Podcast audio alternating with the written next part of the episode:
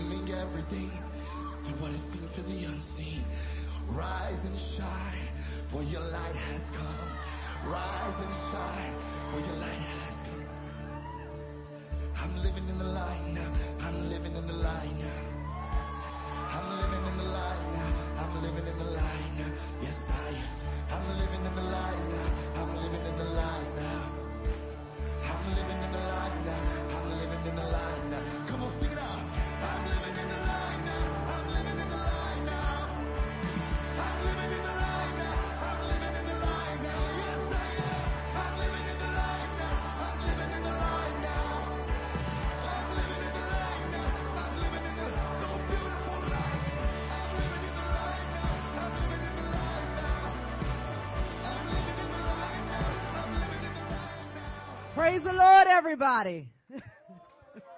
My voice is strong. I saw that I scared you a little bit. Praise the Lord, everybody. It is a beautiful day to be alive. Our online congregation, I wish you were here because it's so beautiful in here. You're missing a little something in here. Hallelujah, Jesus. We want you to stand with us. Hallelujah. As we go into worship. Hallelujah. We just want you to worship with us this morning. Hallelujah, Jesus.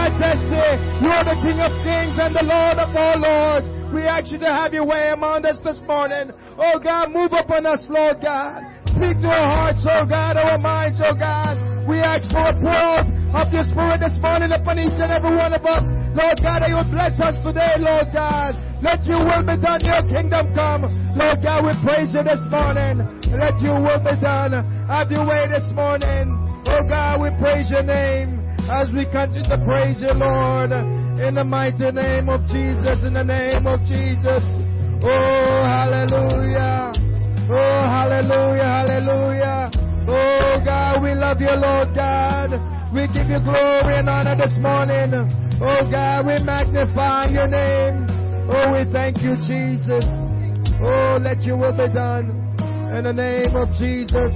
In the name of Jesus.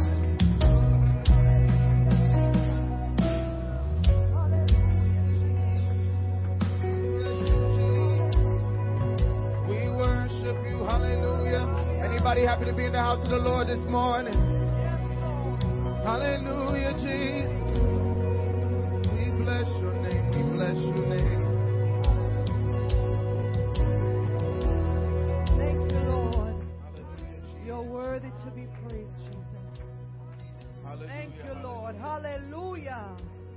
Hallelujah. Hallelujah. Hallelujah. Hallelujah. Thank you, Lord. Hallelujah. Hallelujah. Hallelujah. Come on. Hallelujah.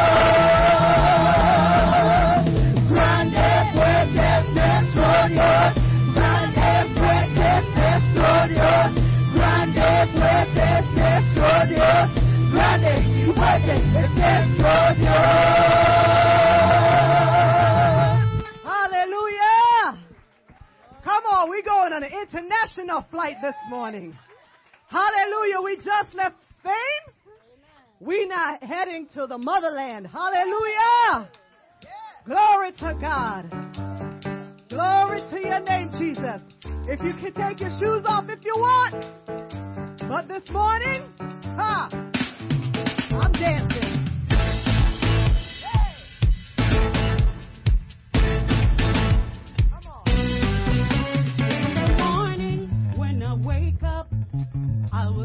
praise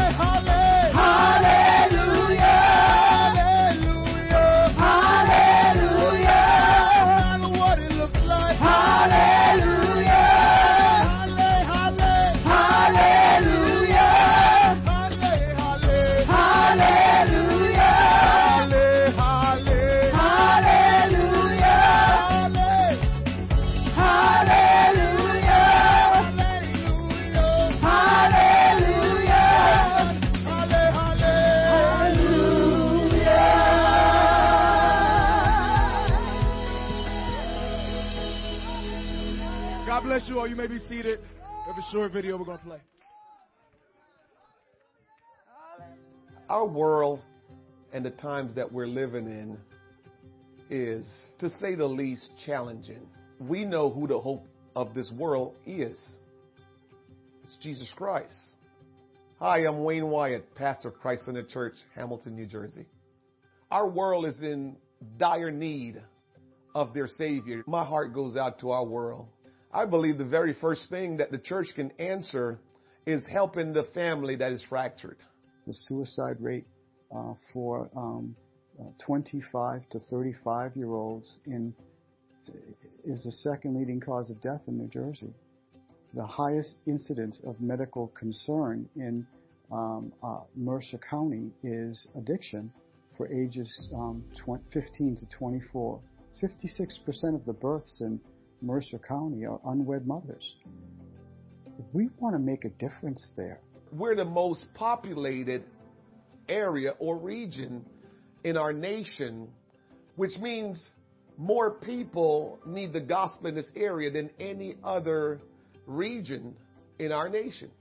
We have had a burden for people, but we reach every kind of individual. And I think that Christ in the church can be that vehicle that um, can help individuals find Christ. Our church began in a firehouse. You can clearly see that it's a firehouse. You see the fire trucks. You, you can see the the the, the um, garage doors, right? I was not expecting the firehouse, right? It was it was it was different. I didn't even know that you could have service at a firehouse. Um, so sounds strange. I thought it was strange myself. But we followed the leading of the Spirit of God, and we started in a conference room in the firehouse.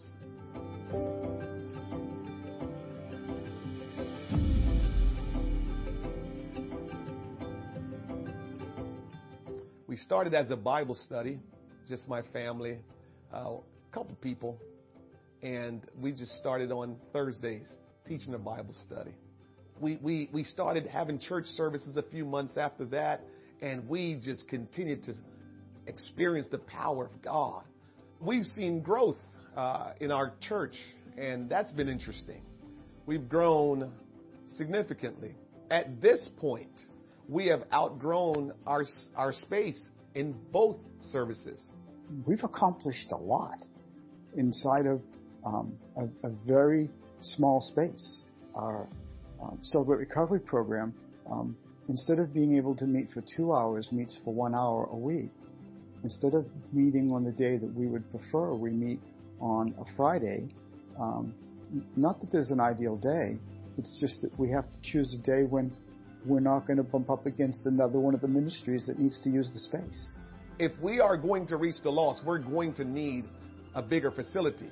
When services start packing out, there can be a little discouragement from people that may not have been there that long um, to say maybe there's not room for me. Some people have chosen not to come because the space is so small. Facility facilitate growth. You know, we serve such an awesome God, a big God.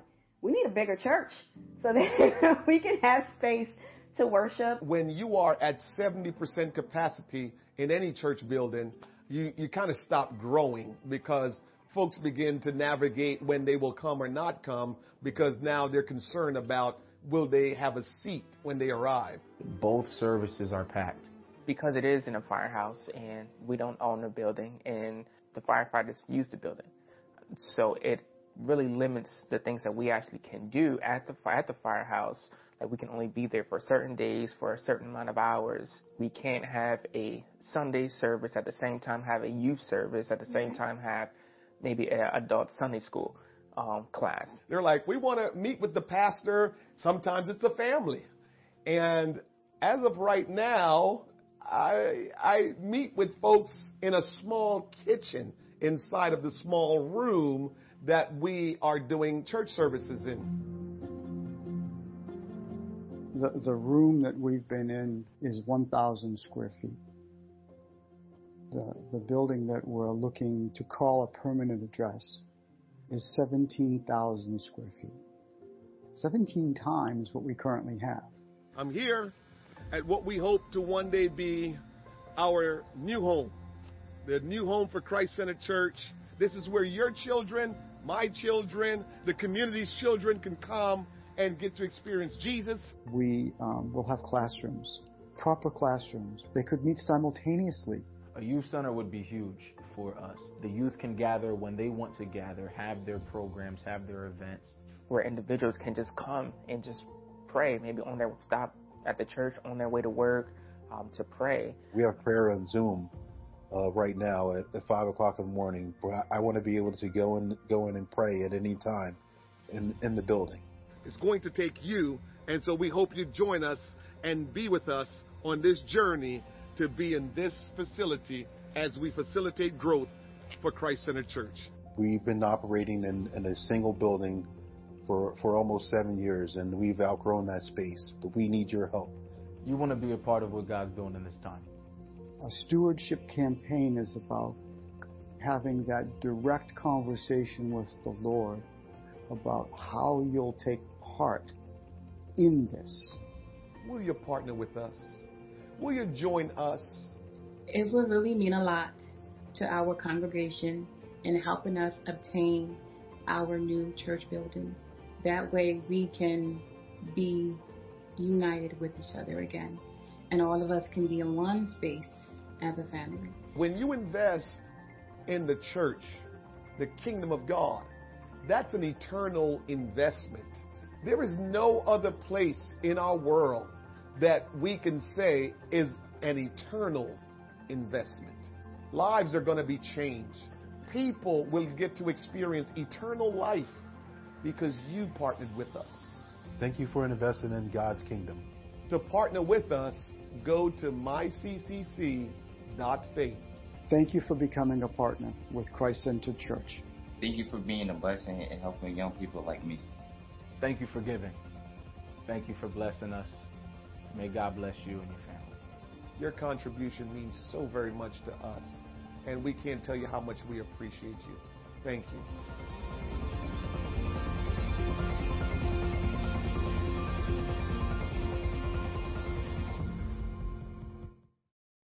Amen. Praise the Lord, everybody. Praise the Lord, everybody. You know, e- each time I uh, get a chance to watch this video, it brings tears and it brings joy to my heart. Um, let, me- let, me, let me share the tears first. Um, the, the, the, the tears, um, uh, let me put it this way. We're, we're living in such a peculiar time. And, um, you know, brother, brother Daryl said it uh, in a, in such a unique way. Um, you know, we, we've been here for seven years, and if you look back, you know, seven is God's perfect number, right? so that's part of the, the, the tears and joy kind of mixing a little bit there. Um, the, the the other part of uh, of the tears is, you know, when when you see where God is bringing us from to what He have in store for us.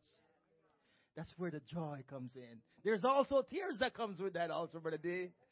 But, but, you know, as the, the, the, scripture said, or songwriter said, look what the Lord has done. The Lord is doing great things in the hour. And I, I must echo the sentiments of, you know, our leader, our pastor, and um, all our leaders and great leaders that we have in the church here. We have a lot of leaders, a lot of leaders in this church you know, great people, man of God and woman of God, you know, y'all making sacrifices. You all, I mean, look at this place. You know, this is, you know, a result of all of us working together for the good. Regardless if it's the one that sweep the floor, the one that hang the flag. You know, we all work together in unity. You know, and, you know, this is a reflection of all of us. You know, so I, I, I commend everyone, you know, continue to do what you're doing. Don't get weary in well doing. In due season, you shall reap if you faint not. The race is not for the swift, nor the battle for the strong, but is the one that endure to the end. We're in the end time, and God have something in store for us. As the video explicitly make it clear, where where can be any day now we need 1.7 to 2 million, 2.5 million dollars to get this building. Any day we hear from the township and they say you guys are good to go, we have to go back to the landlord and say let's sign the deal, we're good to go. But we cannot go without your help. We need each and every one of us help to accomplish the goal that we're trying to accomplish. So well, well, I was playing with a little bit of mathematics. You know, that was one of my best subjects back when I was in school, and today I, I love mathematics. You know, so what? What? what that's all right. You know what I mean. So, so I said, if if we have a hundred people give ten thousand dollars, that's a million dollar right there. Are you stay with me for a little bit? A hundred people, uh, and this is how we can accomplish it. It's going to be a sacrifice. We're going to have eight months to 12 months approximately. Can be before or can within, be within. $10,000, it's easy to reach. What do you mean by that, Brother Scarlett? What do you say, $10,000? Uh, listen, five, you know, hundred dollars a week, a thousand dollars a week, if you can afford it. I know you have your other expense or your bills that you have to pay, but it's a sacrifice. Um, 200 people, we have $2 million right there. So, whatever you can budget. If it's only a dollar you have and you can be a blessing, give your dollar. If you don't have nothing, come just as you are. The Lord will open up doors because the Lord knows our hearts. Amen. And it will provide for us. Amen. So give a good offering. We, you know, um, it's offering time and there are three ways you can pay electronically. Our online congregation, we greet you. I hope you feel the joy and the excitement that we're feeling here today. As Sister Wyatt said, you should have been here. You need to be here. And I'm hoping that when we get the building, we all can gather together because the songwriter said, when we all get together, what a day of rejoicing that will be. When we all see Jesus, we'll sing and shout for victory. Hallelujah. Hallelujah. Amen. Amen. So if you want to give a line, it's www.mycc.faith. If you want to give to PayPal, it's at sign Christ Center Church. And if you want to give to Cash App, it's the dollar sign CCC 2711. Uh, we have three ushers. We're going to invite our ushers to come. Amen. If you want to pay while you're here, if you want to pay electronic, you can see Sister Patrice. We're going to invite you all to stand with us at this time as we pray, as we receive this morning's offering. Amen. Amen. Father God, we thank you for what we have already felt in this place. You've truly been good to us, Lord God. We love you, Lord God. You are the great I am. You are the everlasting Father. You are our provider and our keeper. You are our shield, oh God. You are the one that is and that is to come. As we pray this morning, I pray your blessing upon our offering as we're about to receive it this morning. Bless every givers. Those who have to give, those who have not likewise, make a way so they too can inherit your blessing, oh God. We ask all these things as we continue to worship you in the mighty name of Jesus. And everybody said amen. Everybody said amen. Amen. Bring your tithes and offering unto the Lord. Amen.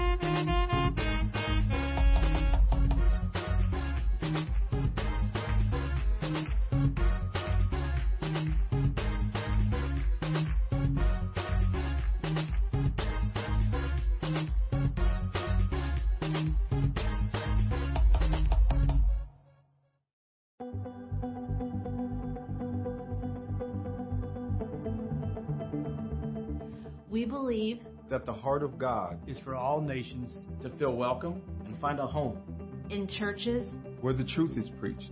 Nous croyons que volonté bon Dieu c'est pour toute nation sentir accueilli et puis joindre yon caille dans l'église côté vérité à prêcher. On behalf of Multicultural Ministries and your local church, we welcome you today. Thank you for being a part of All Nations Sunday. In Matthew chapter 28, Jesus commissioned his disciples to go and teach all nations. In Acts chapter 1, he revealed that when receiving his promise, individuals would be filled with power. Power to become witnesses of him in Jerusalem, Judea, Samaria, and the uttermost parts of the world. At Multicultural Ministries, we are working to fulfill this biblical mandate by reaching out to every culture that is coming to North America. Currently, we have 16 ethnic focused ministries, three culturally focused ministries, and four full time missionaries who are focused on evangelizing nationalities here in North America. We also have the Global Tracks website that provides soul winning materials translated in more than 60 languages. The heartbeat of the UPCI is God's heart to reach every nation with His gospel globally and here at home.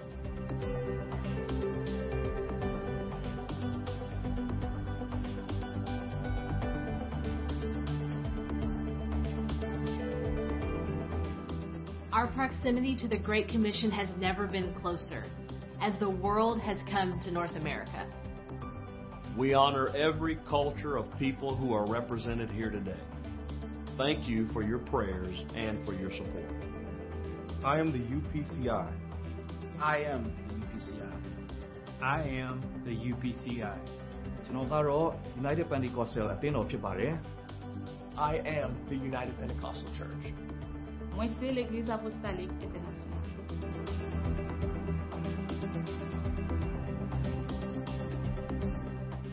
I am the UPCI.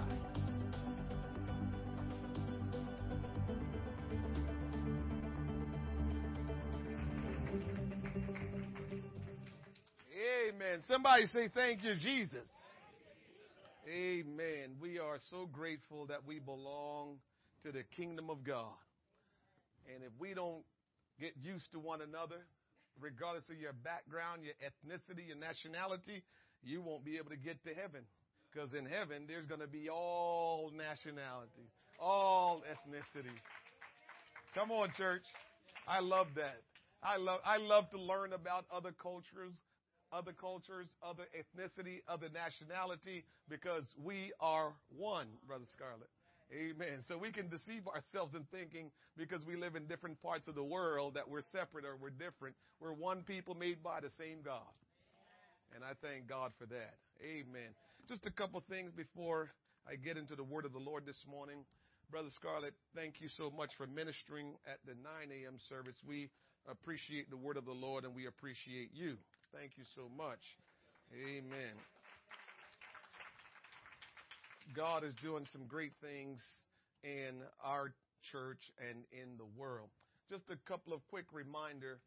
Please try to make it to our services next Sunday. Next Saturday, our leaders will be here at 5 p.m. And what we will do is we'll take an, another step toward making the vision a reality.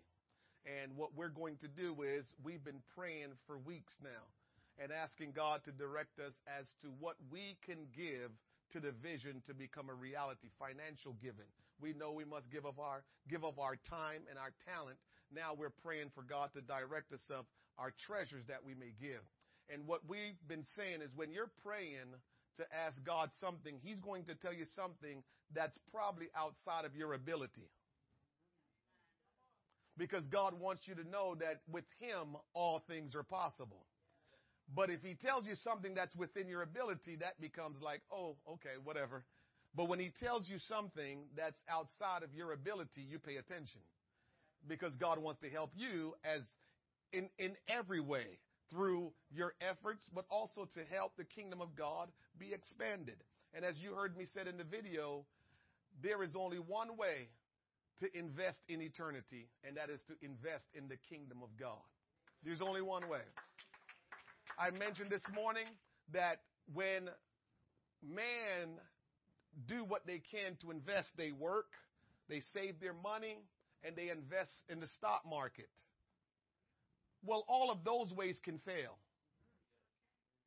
They can fail. We know from just recently the pandemic, we're dealing with situations now with job situation. There's a lot that's going on. So if you choose to invest in the way man invests, then you know at any time that can be interrupted. If you choose to invest the way God system work, then you know that can never be interrupted because God is sovereign and he can make you rich in a time where everybody else and everything else is poor and not doing well. So God is not only telling you participate to help expand his kingdom, but he's saying, I also want you to be blessed. And I also want you to have all that you need. I love that about God. He never asks us to do anything and it's just for his sake only. Try, find somebody who can do that. Even our parents sometimes. Remember I told you a story? Can mess with her. She here this morning. Our street, we, we lived on a dead end street, right? And so you can you can be at the bottom of the street, and if you live at the top end of the street, you know, if your parents call, you can hear that end street. We were outside playing one summer, just hanging out, praying. Mom said, Wayne! I heard her. Went in the house, and she said, Get me a, a glass of water, please. That wasn't for that was not for me. That didn't help me in any way. I was a, a, a kid. I was, I, I had energy. I was fit. I didn't sit around. I wasn't playing video games. So it wasn't for me. It was all for her. But that's all of us. We're going to have things in our life that we're going to do, and it will be just for us. Well, the God that we serve never, ever ask us to do anything that's just for Him. I love Jesus. I love Him. Because He never asks us to do anything that's just for Him. Whatever He asks, it might expand the kingdom, but it's certainly going to expand our horizon, our life, and be a blessing to us. So we want you to partner with us. So next Saturday at 5, leaders will see you here next Sunday morning at 9, those of you that come to the 9 a.m. service, and then those of you that come to the 1030 service, we are going to ask you to submit your commitment, financial commitment. You don't have to have that money at that time, but you can submit your financial commitment. Get your commitment card if you didn't get one. Submit your financial commitment that you will give, and in two weeks you can bring that bring bring to the church or go online your first fruit of that commitment. So if you said, I'm going to give a $100 and you want to give $100 over one year, and you say, you know what? I'm going to bring $50 in two weeks from now to say, here is my down payment on my $100. You bring it and you submit your card for you, for your family, however you choose to do it. We want you to be blessed, but we also want to establish something for the kingdom of God, for God to do what he wants to do through us here in New Jersey. Somebody say amen. The other thing I want to bring to your attention is if you know somebody, you, this, you can't take this lightly because we spend a lot of money on these things.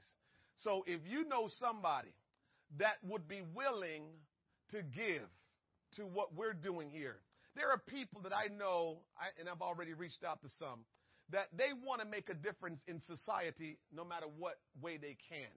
And there are people that want to do that. And sometimes they just don't know what organization is right because you're not sure when you give what it's going toward or whatever the case may be. So some people are a little gun shy in, in committing to any organization what they can give to. Well, if you know anyone like that, whether it's in your family or just a friend or someone you work with, whatever they are, just take one of these to them. We have them, just ask Brother Tom, Brother Henry, any one of our leaders.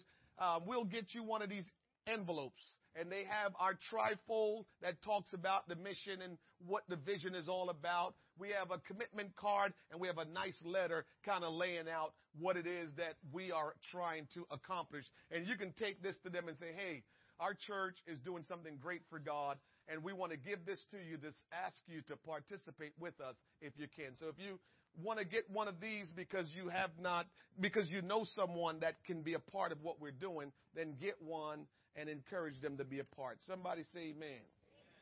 We have some guests with us this morning. Amen. And I'm, I'm, I'm going to ask Brother Tom to say this name because Brother Tom know how to say this name because he met this gentleman, and I don't want to mess the gentleman name up. Brother Tom? Soup No Wonder. All right. Nice to have you this morning. God bless you. Thank you for coming. These are guests of Brother Bradley, and we appreciate you being here. We thank God for you. The other guest that we have with us is Tracy Ann and her family. And we want Tracy Ann. Tracy Ann, it's nice to have you. So here is Tracy Ann's story. Tracy Ann might say, Lord, I don't know about that church. They told my old business. But Tracy Ann, it's an encouragement to everyone what I'm getting ready to say, and that's why I'm saying it. Nothing to embarrass you. And so here's how Tracy Ann got here.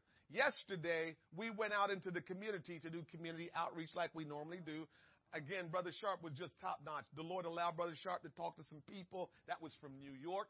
He met some people from New York, just moved in the in the area here in Hamilton. He witnessed to them. They knew some places, some people, same church, and you know, Brother Sharp had a great conversation with them, invited them to church. Sister Hadia had great conversation and invited this gentleman. We had a great time just talking to people, inviting them to church. And so we came back and a lot of churches don't like to do community outreach because they say you never see people come into the church from community outreach. But let me show you the example of why we will never stop doing it.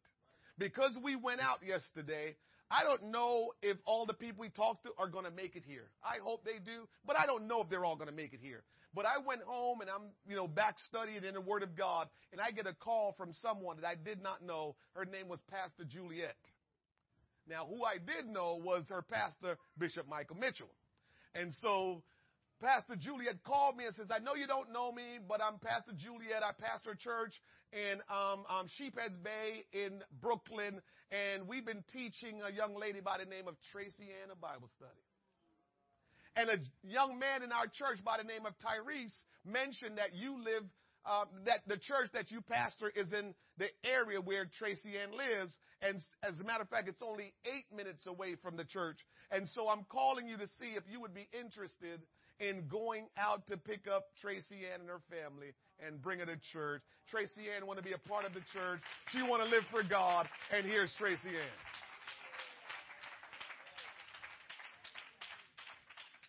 Thank you, Tracy Ann. And that's just how it works. And so God may bring some that we spoke to in the street, He may never bring them. But what we do know is when we obey God, God will give increase. When we obey God, God will see to it that the church is blessed. He's working in the church. All we have to do is obey God. When we do our part, God will do His. What did Brother Sharp says? We do the do's and God do the don'ts. Amen. So continue to do the do's. Be faithful to God regardless of what you may think. Amen. We're so glad that we have Carol in the house of the Lord this morning. Carol is Stacy's mother. And so when Stacy and Izzy got married, Carol was here front and center. And here she is this morning. amen. She's a wonderful, I love her spirit. She's just awesome. And amen. I, I, I, I, at the wedding, Carol's brother and I just kept going on and on and on. So I told Carol this morning, tell him I miss him, and one day hopefully we'll see him. He's involved in his church, but he was just such a nice man, and we had such great conversation and great conversation. And Carol know how to order, so you know people that know how to order at restaurants, you know, got a little got a little something for them. You know, I just like people that know how to eat good. and when we went out to eat, Carol knew just what to order. She checked with me. You think this is good? I said, sure, Carol, that's good. and so we had a lovely dinner, good time. Thank God for what he's doing in her life. Amen. Somebody say, thank you, Jesus. Well, we're going to get into the word of the Lord this morning. I hope I didn't forget to mention anything. Did I forget to mention anything? Yes? No? Let's stand for the reading of the word. Yes? Tell me, um, Sister Wyatt, what did I forget? Oh, Okay, I know one thing I forgot. Come on up, Sister Riego. Whatever. Come on. I'm not happy about praying. Come on, Sister Riego. Let's go. Let's go. She's going to Spain for three weeks, and I didn't give her permission for that. No, Shirley, it's not nice. She's not supposed to be going anywhere for no three weeks. Amen. I guess she had some Spanish influence this morning on the song. They were singing a little Spanish song. Can't tell her she didn't have some influence this morning. Lord have mercy. She thinks she's Spanish. I'll give it to her. Her husband's Spanish, so I'll give it to her. She can have that because I'm African. You're not African. No, you're not. You're Spanish. I'm going to tell Ivan. You say, hey, record this and tell Ivan she here talking about she African. You Spanish. Let's pray for safe travel that God will take her and her husband safely and bring them back. Father, we thank you for your servant and we pray this morning, oh God, that your hand will continue to be upon her and upon her husband, Lord God. That, Lord, as they travel, we pray that you will keep them safe and that no harm nor danger will come to them. I pray your favor will be upon them as they travel, Lord God.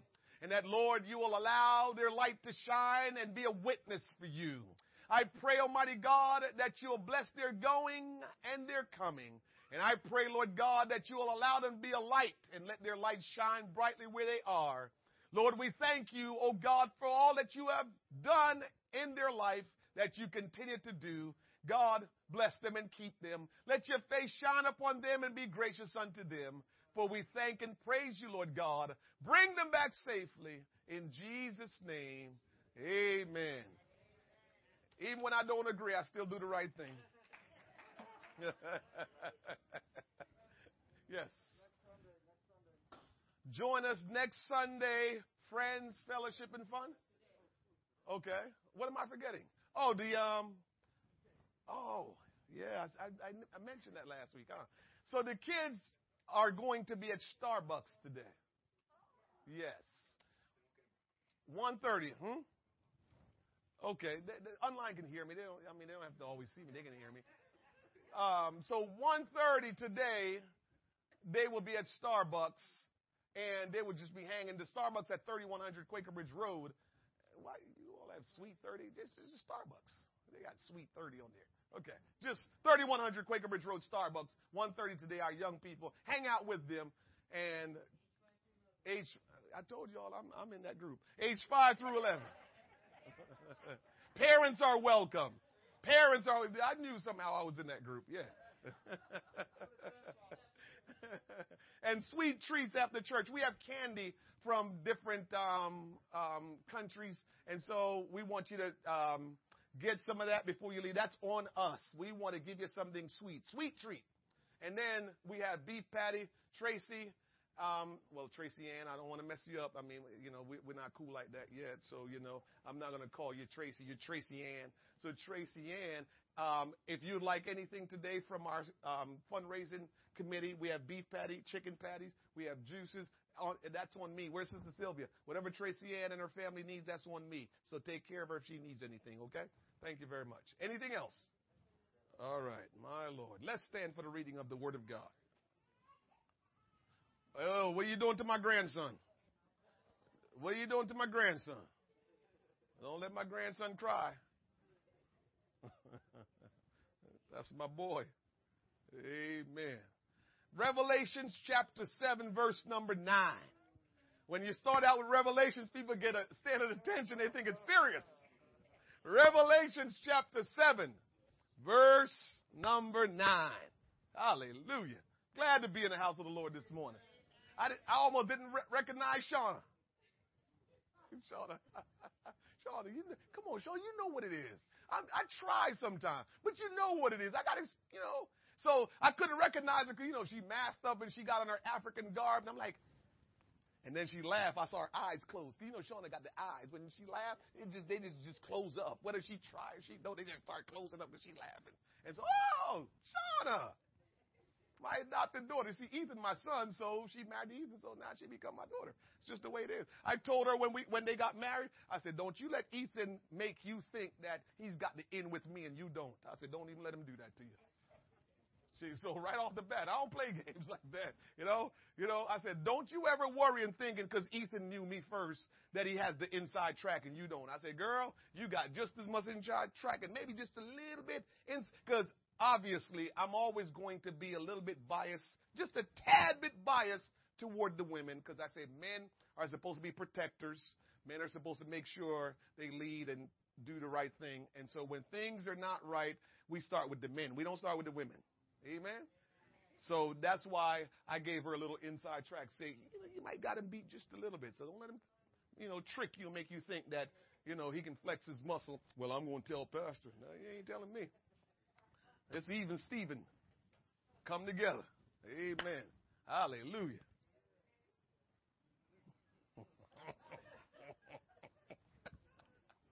Y'all gonna help me today?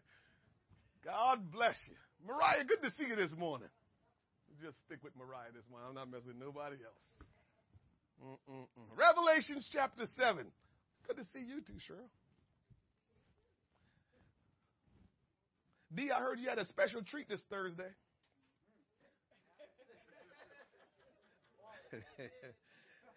I know you couldn't tell your sons no because you kind of knew what was going to happen. it's, there, there, he got, he got some great boys. He took, he takes care of his boys. And so his boys surprised him and took him to an Eagle game. And I know he wanted to say, boys, I can't go because we're going to lose, but he couldn't tell them that. you know, you just got to be a good dad. All right, I'm coming, I'm coming, I'm coming. He, they took him over to an Eagles game. And of course they did lose. But it's all right. It's the memory with his boys that counts for him. That's right, D. That's right. That's right. Revelations.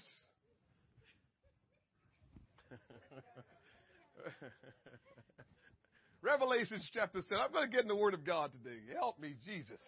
Hallelujah.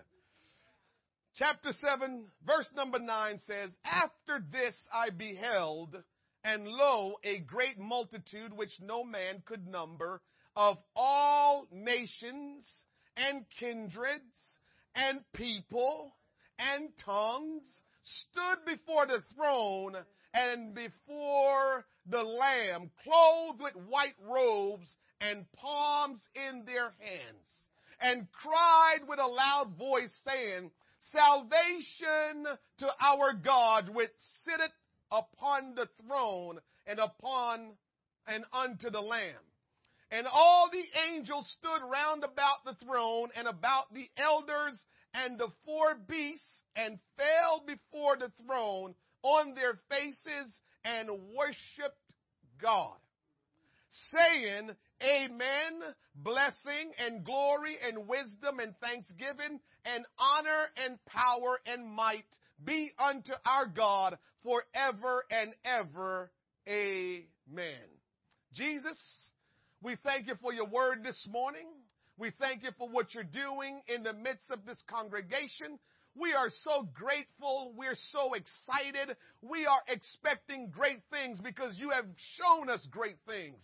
And oh God, I pray this morning that your spirit will move upon us in a miraculous way and that every need will be exceeded this morning, oh God. Will you pour out of your spirit, Lord God, that every individual will leave this place today a different way than how they came in, Lord God. That the power and the Spirit of God will encounter us. And oh God, we will make decisions that will be beneficial to eternity, Lord God. I pray that your will be done, that you'll anoint me, Lord God, to speak as your oracle and to rightly divide your word of truth. Touch the hearts of your people that they will receive and respond in faith to the word of God. We praise you.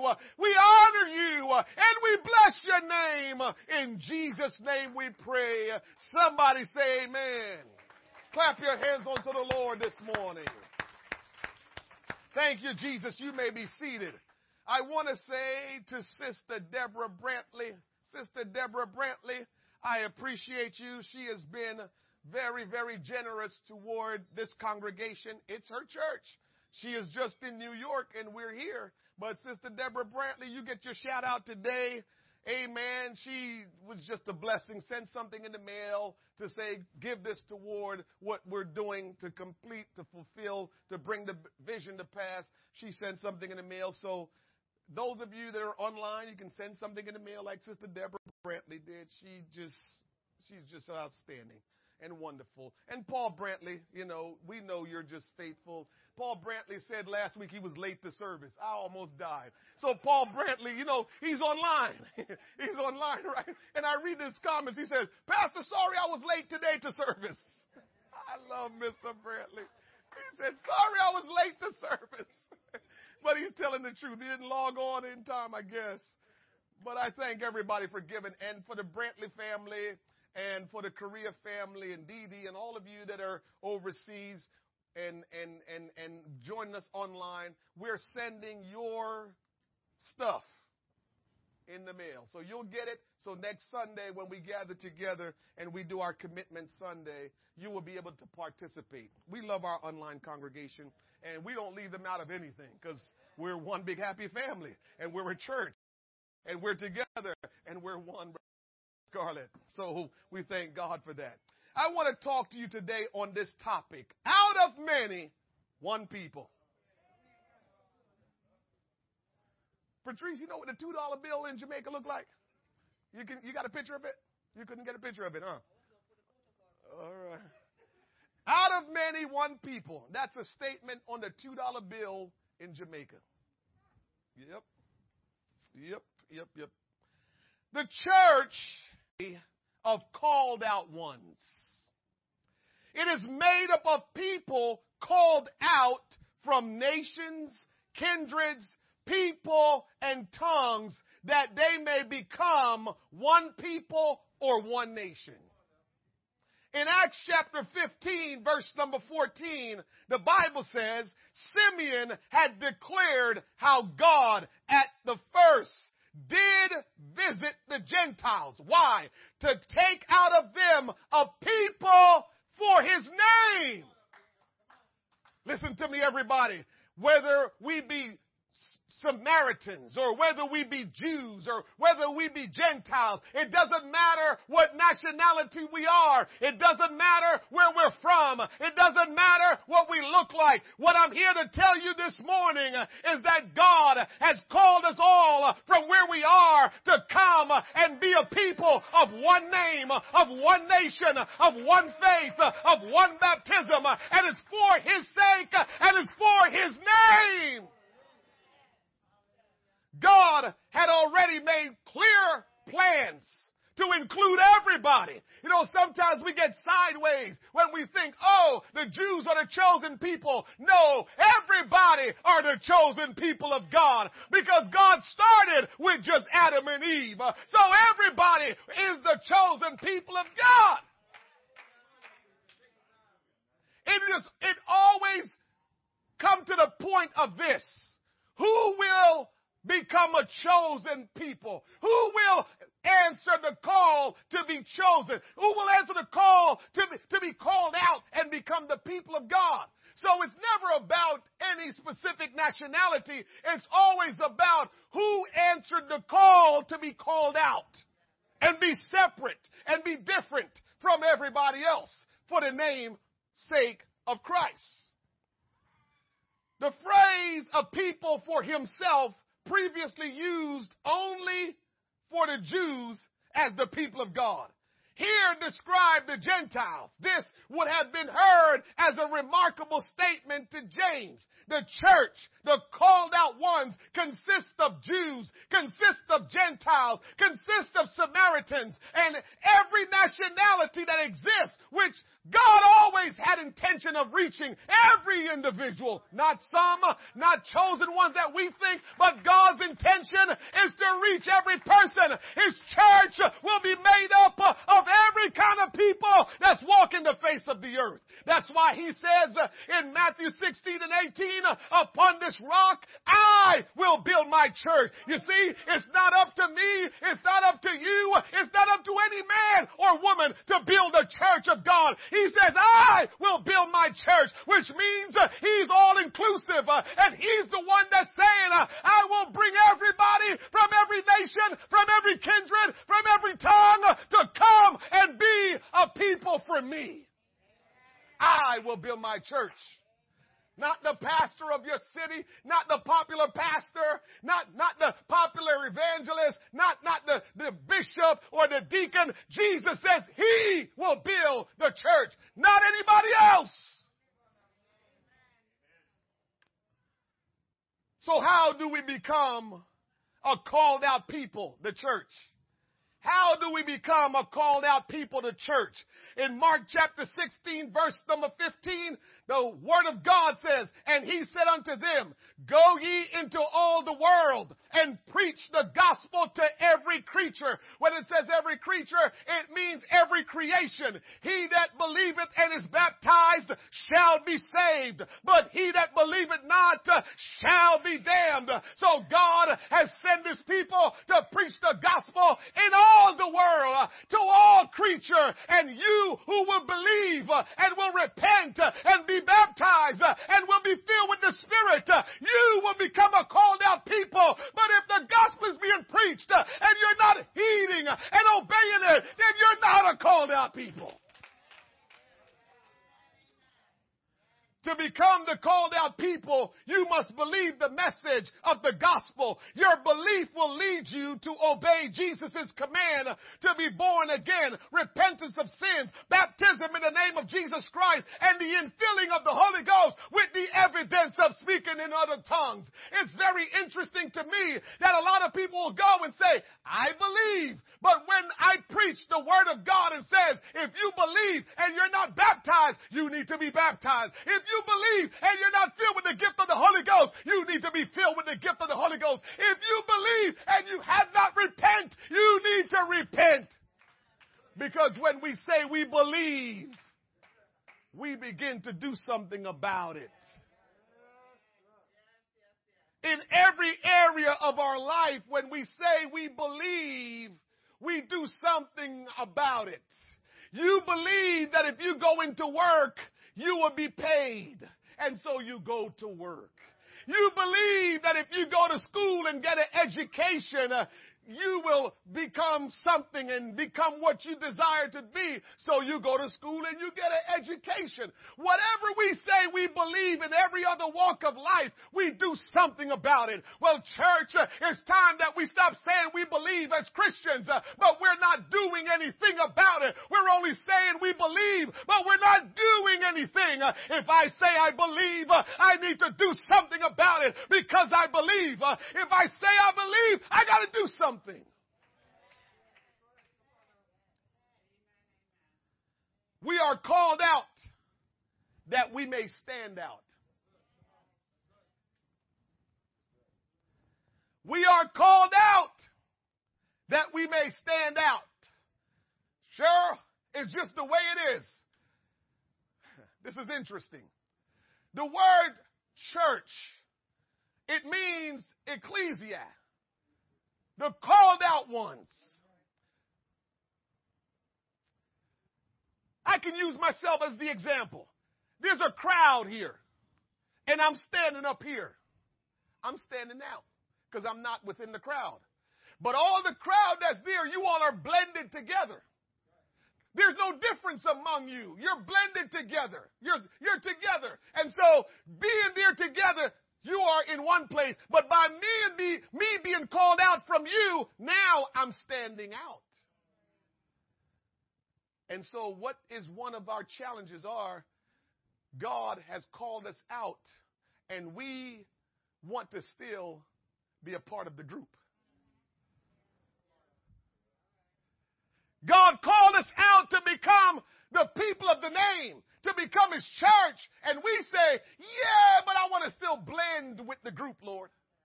And he's saying, tell me how is that possible that I'm calling you from out of the group, every nation, every nationality, every kindred, every tongue.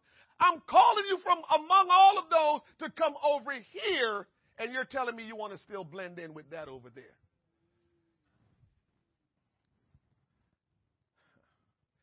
When we behave like that, we're working against God. Because what God is saying is when I get you over here, I need them that's still in the group that I'm still calling to see there's a difference between them and you that are over here. Because you that are over here, you're living according to my purpose and my will, and they're living according to what they want and how they feel. And so when I call you out, I'm calling you to stand out. I can't have you looking still like that because then that lets them think that it's okay to keep being that way. They don't have to leave the group. This is how you hurt what the work that God is doing in, doing in the earth is when you say, ah, I'm good. Because now there are people that he's calling and they're saying, yeah, we're good. Because they're looking around thinking there's no difference. But until they see there's a difference, they won't know to heed the call and call and understand God is calling them out so they can stand out. In the midst of our world filled with sin and unbelief, Christians should be recognized individually as bearing a distinct and separate character from everybody else. You're called out so you can stand out. Don't forget that. You're called out so you can stand out. God wants you to stand out in the way He wants you to. God wants, listen to me. Oh man, help me, Holy Ghost. Listen to me. You want your children to be special. And you know whether it's a ballet recital, whatever it is, wherever you go, you want to say, look, look, I brag all the time on my last born grandson. I'm like, ooh, that's my boy. Why? Because I think he's the best. I think he stands out. Oh, that's my man right there. And so I, I want my grandson to stand out. I want my children to stand out. And so do you. So why y'all doing that to your Heavenly Father? Why are you doing that to your Heavenly He wants to brag about his children too, don't he? Don't he want to brag about his children too? Don't he want to say, look at my children, how they stand out. Look at my children, how they do. Look at my children. Look at them. And y'all taking that away from him. When you don't obey the call and stand out, be what he wants you to be, look like he wants you to look, act like he wants you to act. When you don't do that, he can't brag on you.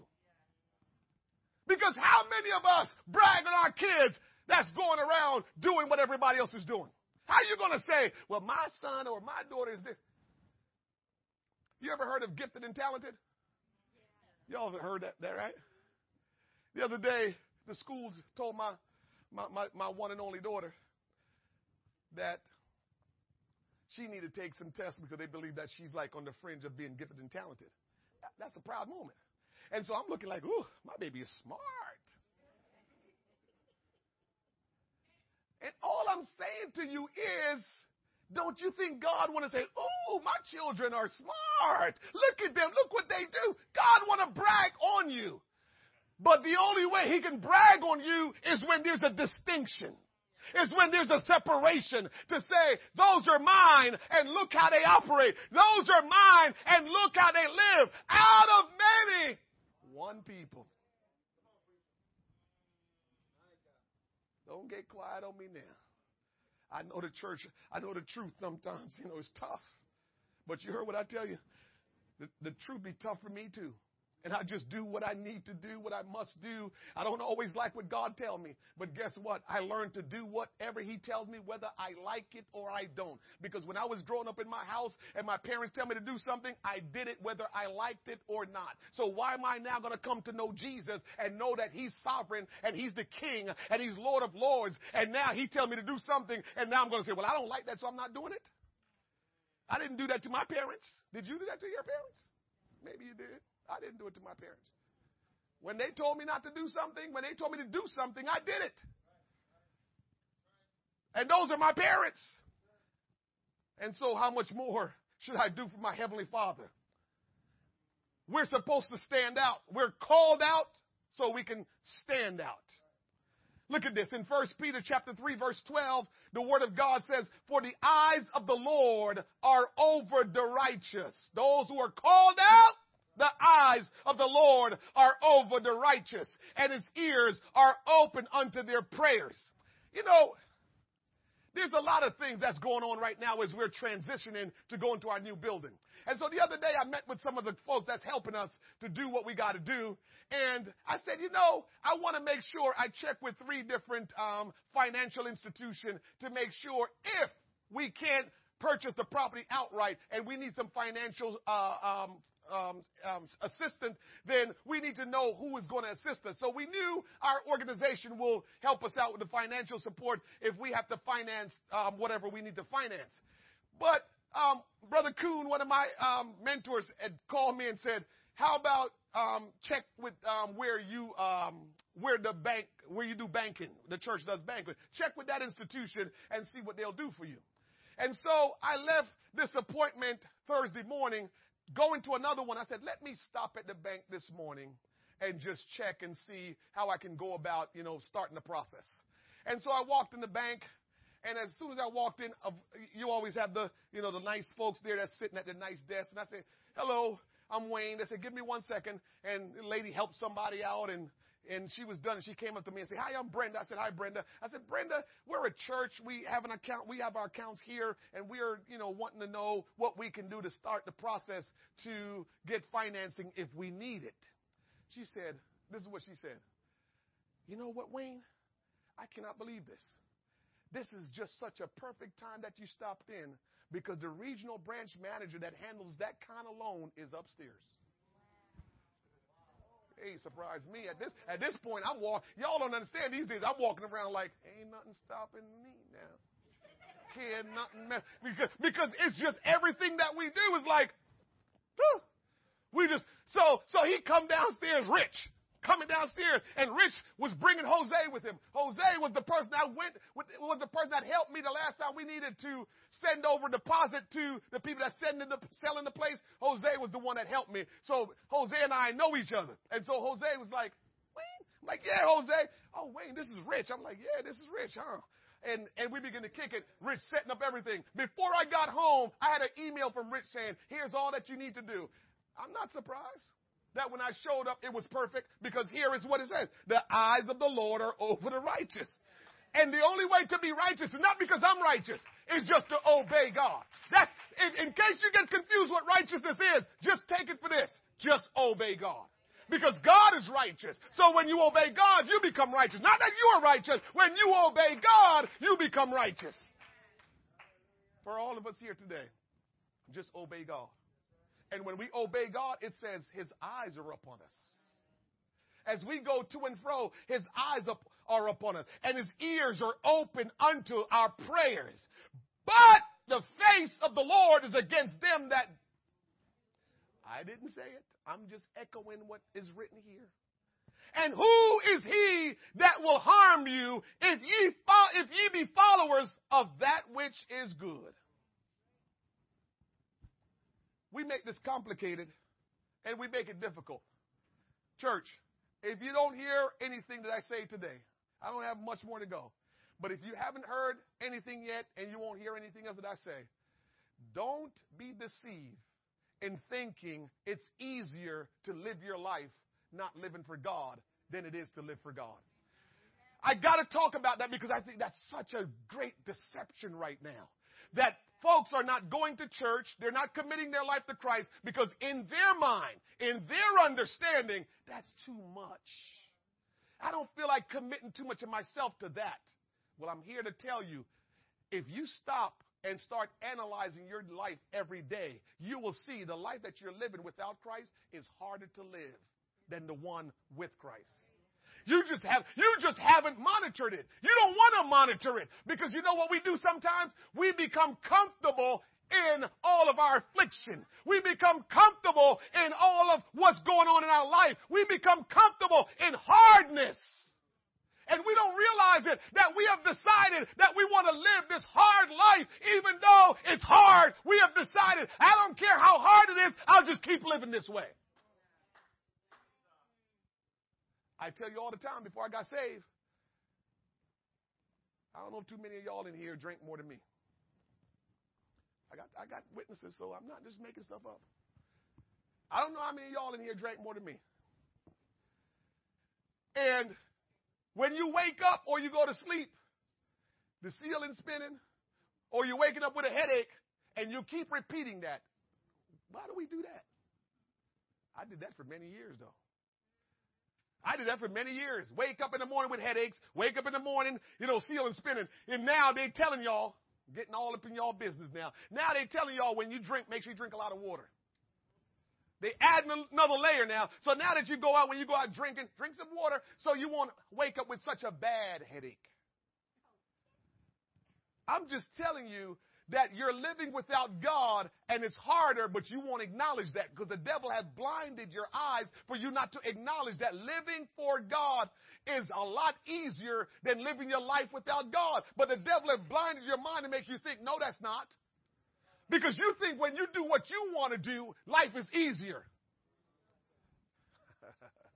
That's what you have, you don't realize you have embraced that. That when you do what you want, life is easier. And I'm here to tell you that's false and that's not facts.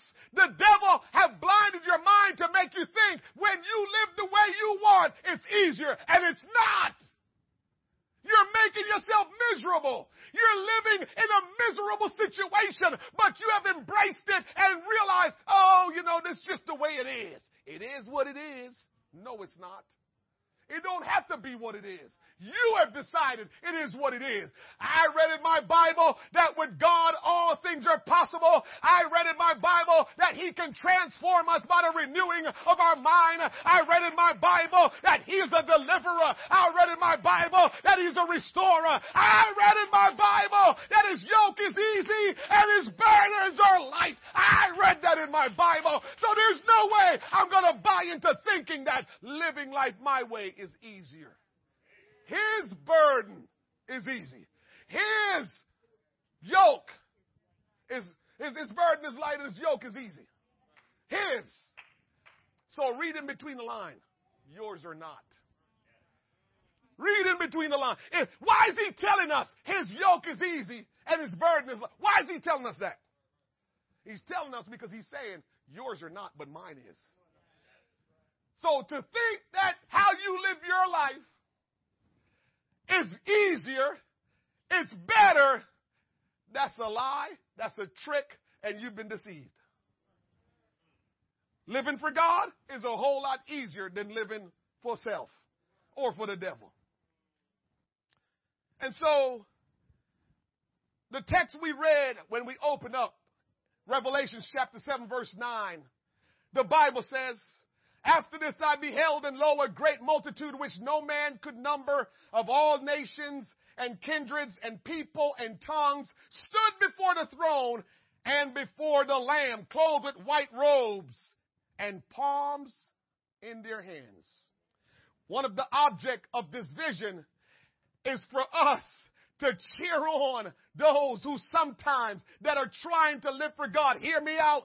Sometimes we're trying to live for God and we become despondent. Sometimes we're trying to live for God and we find ourselves in spiritual decline. Sometimes we're trying to live for God and we feel like we're being persecuted. Sometimes we're trying to live for God and guess what? It is very challenging. Sometimes we're trying to live for God and everywhere we turn there is temptation. But I'm here to tell you that if you will endure and you will trust God God. My Bible tells me that there was a number that could not be numbered of all nations, of all kindreds, of all people, of all tongue. If you will just continue to go forward and trust the Lord, you will make it through. You will make it through and all of it will be well worth it. It will be well worth it. Because here we go again. If you don't live for God, there's still going to be temptations. If you don't live for God, there's still going to be challenges. If you don't live for God, all the things that you experience living for God, if you don't live for God, is going to be the same. So the thing is, do you want to go through what you go through, doing it on your own, or go through what you go through, having Jesus in your life? Which one do you prefer?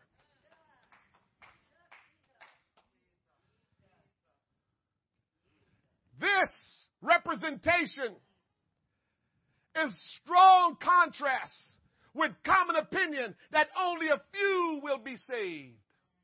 Huh. The representation in the Bible is that an immense host of the human race will be saved. Though a vast number will be lost, and though at any particular part of the world it may seem that few have been in the path of salvation, we have every reason to believe a vast majority of the crowd of people will be brought to heaven. You don't believe that? Let me give you this. Don't judge the majority right now. Don't judge the majority right now because there is still opportunities for them to be saved. We look around and we see the majority look like they're not paying God no mind. And we start to judge and say, yeah, they're going to miss out. And the more we do that, the more we start realizing to our own self, oh man, it's not going to be a lot of people going to heaven. Wait a minute. Wait a minute. You went too far ahead of yourself. Don't trick yourself into thinking most people are not saved, so there is no big deal if you aren't saved. Some people have not allowed God to change their life because they look around and they say, look at everybody. Yeah, I don't know if God can be real when everybody's living this way, when everybody's doing all this stuff. Oh, I can't see how real God can be. So what's the sense of me living for God? There's a lot of people that's saying that, but I'm here to tell you, don't you fall for that trick because there's coming a move of God in our world that a great vast majority of the crowd will surrender their life, will repent of their sins, will be baptized in Jesus' name and filled with the gift of the Holy Ghost. And you don't want to be left and not serving God. Oh God. You know how it go a lot of times when you start to be the judge of people, sooner or later things move along and people get better and people get into a better position and here you are still criticizing because some people will die on the hill of where they started instead of realizing that I messed up, I made a mistake, I criticized and I shouldn't have. Instead of re- repenting and admitting your mistake, you still stay in the same place, still criticizing people who their life has been changed. Somebody living for God, they mess up and they fall short or they fall from grace for a little bit and you steady. Yeah. Look at them. Look at them.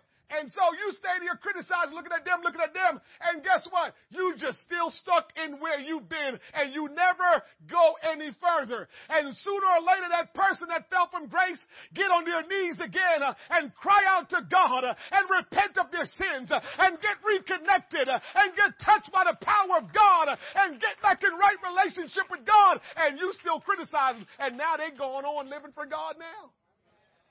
All because you looked around and says, these people ain't right. Ain't none of them right. I might as well just keep being me because they call themselves Christians and look at them. Don't do it. You put yourself in a corner when you do it. You put yourself in a corner when you begin to criticize people because what happens is they get it together and now you don't want to be wrong. So you keep on saying, yeah, they acting like they got it together, but they don't. And all while you're saying that is so you don't become wrong.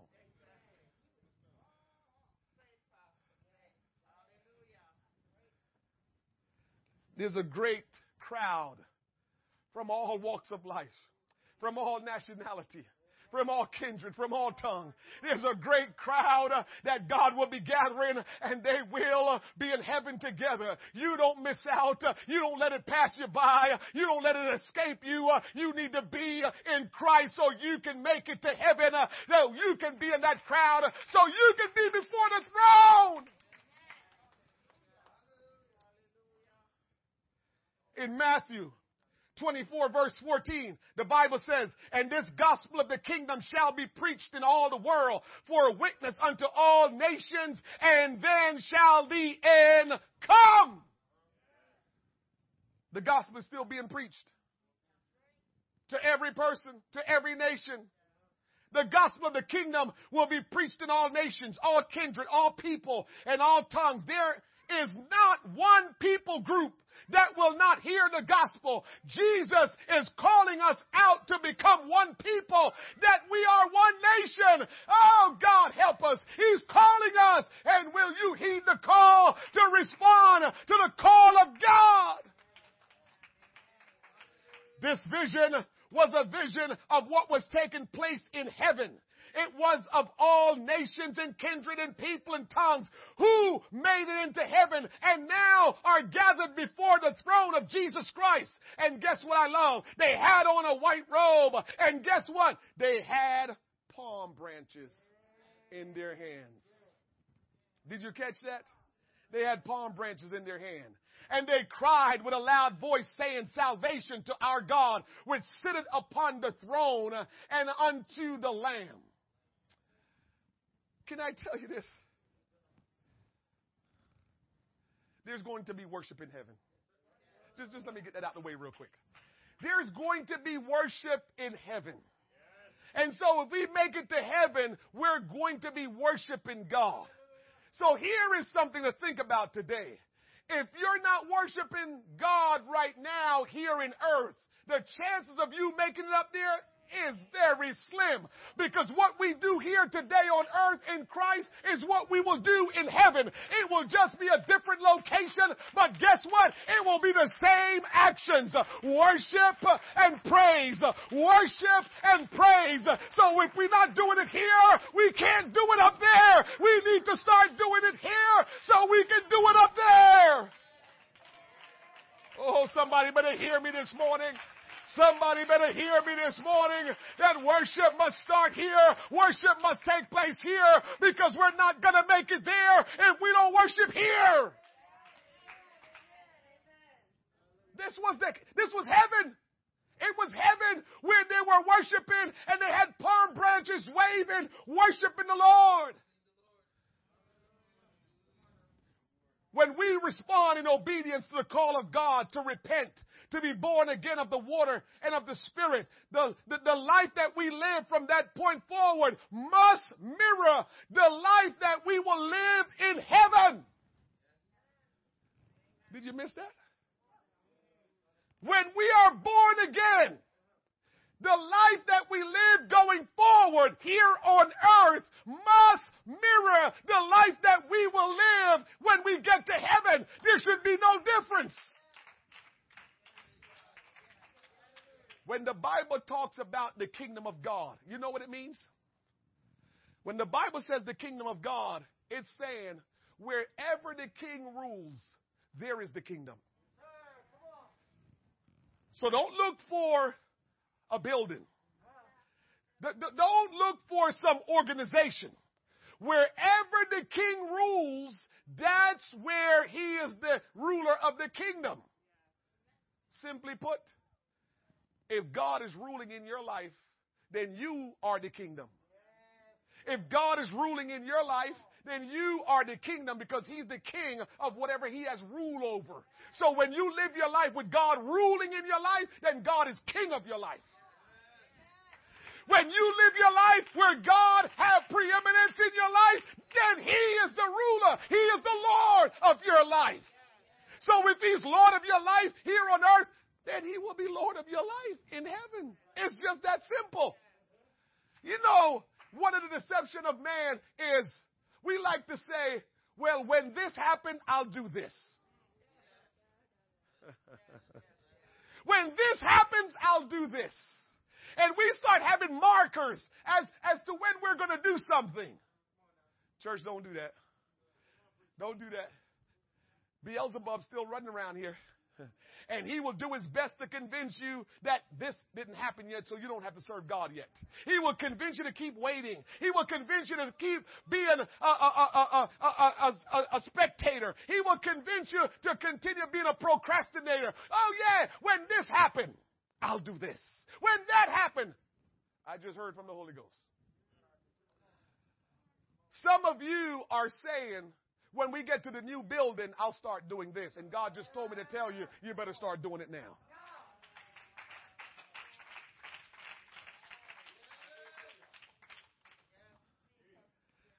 Location may change, but the life we live must be the same. It must be holy. It must be righteous. It is not, if it's not accepted now as a Christian, it can't be accepted in heaven. We must live the life that Christ called us to live. Location should not matter. They cried, with a loud voice saying, Salvation to our God, which sitteth upon the throne and unto the Lamb. They were worshiping the Lamb of God, Jesus Christ. Just so you know, we will be worshiping in heaven. If you don't like worshiping now, just know, uh, uh, I'll let you work that out on your own. I'm not even going to say it. If you don't like worshiping now, you're in a whole heap of trouble. If you don't like worshiping now, you're not in a God in a good place. And you need to say, God, uh, I hear your word being preached, uh, and that's me. Uh, I'm not a worshiper right now. I, am not one that worship you the way I need to. And oh God, I, I, I, call on your name that you will help me. It's not because I don't want to worship you. it's just so much that might be in my heart. that, that so much that's going on that, that is confusing to me. It's not that I don't want to worship you, Lord, but, but, but I'm just not doing it. Will you help me to become a worshiper. Because God, if I can't worship you now, I'm not going to be able to worship you then. If I can't worship you now, I'm not going to be able to worship you then because I won't have the then.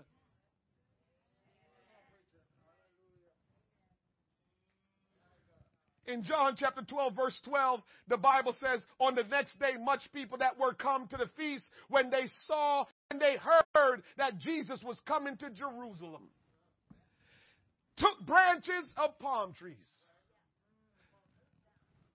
Thy will be done on earth. Y'all better know y'all Bible. It's not a coincidence why they were in heaven worshiping God with palm branches because thy will be done on earth as it is in heaven.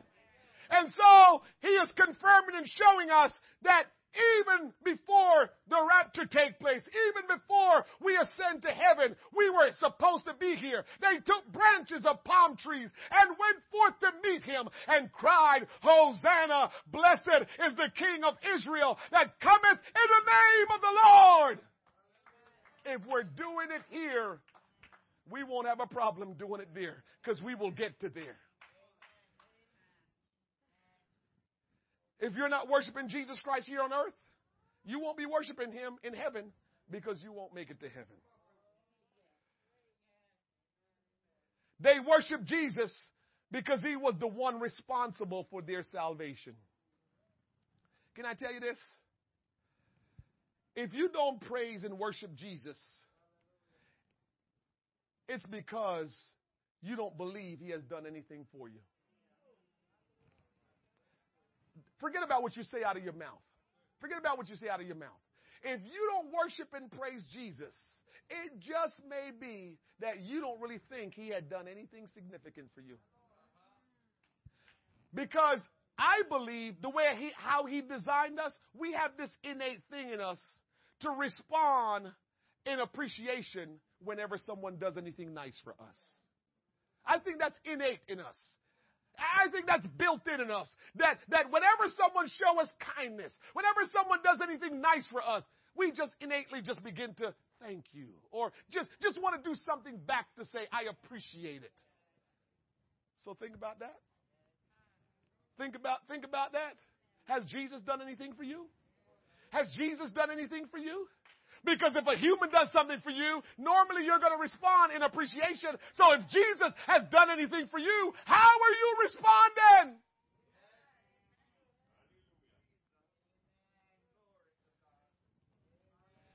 When you understand what Jesus has done for you, you can't help but to praise Him. When you understand what Jesus has done for you, you can't help but to worship Him. Uh, there's joy unspeakable that fills my soul when I think about the goodness of Jesus and all He has done. My soul cries out, Hallelujah! Thank God for saving me. Oh, somebody ought to praise him uh, and thank him uh, for all he's done, uh, for all he's doing in your life. Oh,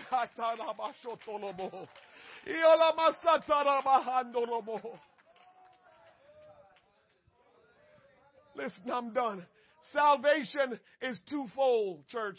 Salvation is twofold. Salvation is twofold. We get delivered and saved by repenting of our sins, by being born again of the water and of the Spirit here on earth. But guess what? If you don't continue in your salvation here on earth, you still might not make it to heaven. If you don't continue here on earth in your salvation, you still might not make it to heaven. But listen to me. If you continue in your salvation here on earth, you will get to experience eternal life, salvation in heaven. And the thing about salvation in heaven, you can't miss out and go back from where you were. Once you make it to heaven, it's a done deal. Signed, sealed, and delivered. You can lose out while you're still here if you're not walking in obedience. But once you get raptured to heaven, you can never go back to a life of destruction or sin or hell or death because you will be eternally saved. So your salvation is twofold. Your salvation is twofold. You get saved down here, but you got to continue in your salvation. So one day you will then be transformed. The Bible says the great catching away. We will, we will, we will arrive. We will, we will, we will be resurrected from under the ground and we will be caught up in the air to meet Jesus and the rest of the saints will be caught up to meet us and so shall we ever be with the Lord. The word rendered salvation Soteria means safety, deliverance, preservation, then welfare or prosperity, then victory, then in a Christian sense, deliverance from punishment and admission to eternal life. Here the idea seems to be that their deliverance from sin, danger, persecution, and death was to be described or ascribed solely to God. Salvation is only possible with Jesus. Salvation is due to Jesus alone. The deliverance from sin, danger, and death, the triumph over every foe, the resurrection from the grave, the rescue from eternal burning, the admission to a holy heaven, victory in all that the word implies we will, it will all be due to Jesus Christ. Acts chapter 4 verse 12 says, Neither is there salvation in any other, for there is none other name under heaven given among men whereby we must be saved. Come on, D. He got it written on his wall in his house. Neither is there salvation in any other, for there is none other name under heaven given among men whereby we must be saved. This is why, this is why we must be baptized in his name. Being baptized in the name of Jesus Christ matters because Jesus is the one that made salvation possible for you. Your baptism must be in the name of Jesus Christ.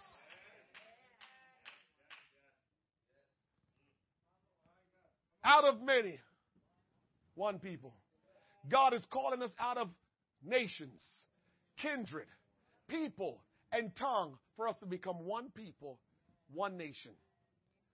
And so I close in Revelation 7 9 that we read earlier. After this I beheld, and lo, a great multitude which no man could number of all nations and kindreds and people and tongue stood before the throne and before the Lamb, clothed with white robes and palms in their hands. God is calling us out from all the nations, from all the kindreds, from all the people, from all the tongues to become one people, one nation. Will you heed the call to become that one people, that one nation that God is calling you to be? Will you heed the call? God has called you out so you can stand out. He didn't call you out for you and everybody else that's not called out yet to be blended together. Don't you worry about standing out when God called you out. That's exactly what He intended. He intended to make you stand out when He called you out. Let's stand. He intended for you to stand out when He called you out. But He intended for you to stand out in the way He wants you to stand out. He wants you to wear his name. He wants people to see you and know you belong to Jesus. He wants people to see you so he can brag on you. That's my son right there. That's my daughter right there. Look at them. Look at them. Look at them. Look at them. Don't don't don't don't don't tie God's hands from bragging on his kids. You have been called out to be his children. Let him brag on you. Don't blend with those who are not yet his children. He has to show the separation, the difference, so people can realize that the children of God are different from those who are not the children of God. There has to be a difference. Did God create everybody? Yes, he did. But but but we have become sinful and, and we start living the way we want to. And God is saying, since you're doing what you want to, I'm going to give you an opportunity to stop living that way and live the way I want you to live. And so he says, Let me call you from out of there to come and be my children, to come and live according to my will. Amen. Somebody agree with me today.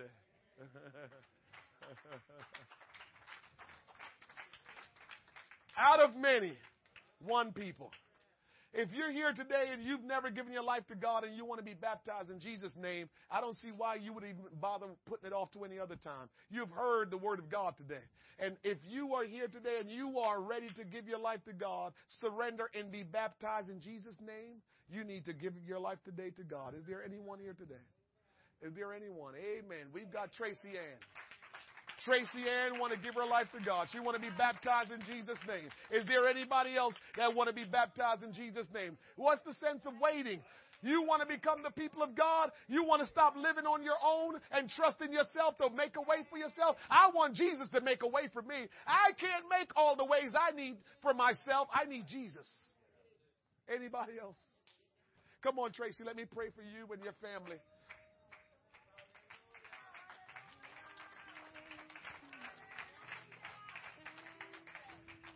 I want you to point your hands towards Tracy and her daughters. We want God's will to be done in their life. God sent them here. They're here because of God, not because of you or me. We're here to be obedient to God's call and to do God's will. uh, yeah, I'm messing with you. I'm messing with you. Me and you friends. You gonna be my friend? You gonna be my friend? You gonna be my friend? I don't know one one um, baby girl that's not my friend. So I just got to give you a little bit of time. You'll be my friend. Let's pray. Father, in the name of Jesus, Lord, touch them, Lord God. We thank you for bringing them to us, Lord God. We will do what you want us to do, Father. And oh God, we will be your hands and your feet. We will, Lord God, do just what you want us to do. I pray the power of God will overshadow them and the will of God will be done in their life. Lord, I pray that your hand be upon them, Lord God, and that truly they will truly experience the salvation of the Lord, walking by faith and not by sight, living by the power of the Holy Ghost and the authority of the Word of God. Will you bless them and keep them? Lord, we thank you for the transformation of their life. And we pray, Father, that your will will be done in their life. Oh, God, bless them, Lord Jesus. We thank you for provision for them, Lord God. We thank you for what you're doing in their life, Lord God. Oh, Father, have your way, have your way, have your way, have your way. Oh, somebody begin to talk to the Lord today. Begin to praise Him and honor Him for His goodness. Somebody's getting ready to give their life to Jesus. Somebody's getting ready to go to the other side, to respond to the call of God, to stand out for God in the name of Jesus. Lord, bless them that they stand out for you, Lord God. That they will stand out for you. That they will trust you. And oh God, that they will walk by faith and according to your word. Lord, bless them today. Bless them today, Almighty God. Let your will be done in their life, Lord Jesus. Oh, glory, hallelujah. Glory be to God. And for the rest of this congregation, Lord, I pray your favor upon them. I pray your will be done. I pray the glory of the Lord upon this church, Lord God. That, Lord, we will fix our eyes on you uh, and our hearts and our affections be turned towards you, Lord God. Use us, Lord God. Use us, Almighty God, for your kingdom to come uh, and for your will to be done in the name of Jesus. Oh, glory. Hallelujah. Come on, thank Him today. Jesus, we love you. Jesus, we love you. Jesus, we love you. Oh, hallelujah, hallelujah, hallelujah, hallelujah. Oh, hallelujah. In the name of Jesus. Sister Janice Scarlett, when you get a chance, get with Tracy Ann and her daughter and let's set up for her to get baptized. In the name of Jesus, in the name of Jesus. Lord, we praise you. Oh, we praise you. Oh, thank you for your favor today, Lord. Thank you for your goodness today, Lord. Thank you for your mercy today, Lord. Uh, for there is none like you. Uh, there is none like you. Uh, oh, God, I pray for your strength upon this church, upon the people of God. I pray your strength, Lord God. I pray your faith will increase and the power and the glory of God will reign supremely upon them, Lord. Oh, thank you, Jesus. We thank you for a great day today. We thank you, Lord God, for bringing us time as we go from this place. Will you let your hand be upon us? Will you keep us? And oh, God, will you provide for us? Oh, we love you, Jesus. We love you, Jesus. We love you, Lord. Hallelujah. Don't forget, get your little goodie bag before you go. Stop and get something from the store, your beef patty, your chicken patty, your drink. Get something before you go. Oh, God, we thank you. Blessed be the name of the Lord. God bless you. Have a great rest of your day.